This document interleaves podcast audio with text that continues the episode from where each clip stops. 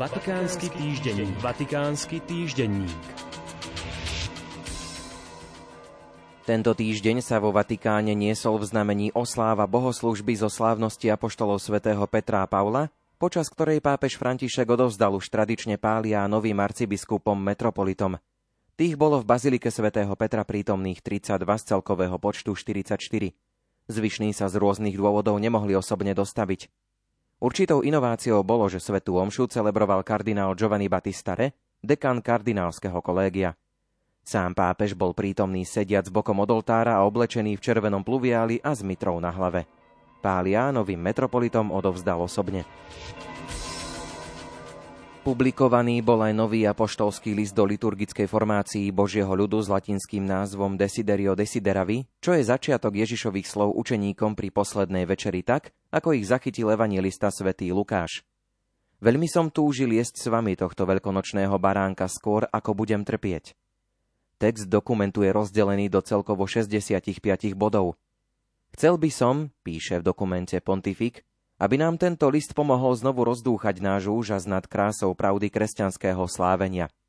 Aby nám pripomenul nevyhnutnosť autentickej liturgickej formácie a uznal dôležitosť umenia sláviť, ktoré je v službe pravdy veľkonočného tajomstva, ako aj účasti všetkých pokrstených na ňom, a to u každého podľa jeho povolania. V apoštolskom liste okrem koncilových dokumentov pápež cituje či odkazuje napríklad na svätého Leva Veľkého, svätého Augustína, svätého Pavla VI. či Romana Guardiniho, nemeckého kňaza a filozofa talianského pôvodu, ktorý žil na prelome 19.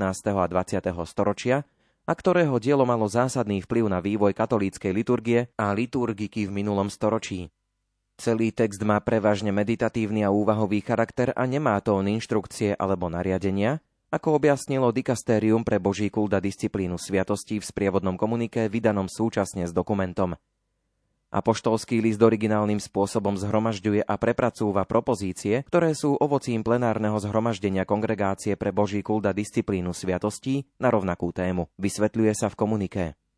Toto zhromaždenie sa konalo vo februári 2019. Pápež ďalej v liste zdôrazňuje, že každý aspekt slávenia musí byť starostlivo pripravený, napríklad priestor, čas, gestá, slova, predmety, odevy, pieseň, hudba – a musí sa dodržiavať každá rubrika. Ale aj keby bola zaručená kvalita a správny priebeh slávenia, nestačilo by to na to, aby bola naša účasť plnohodnotná.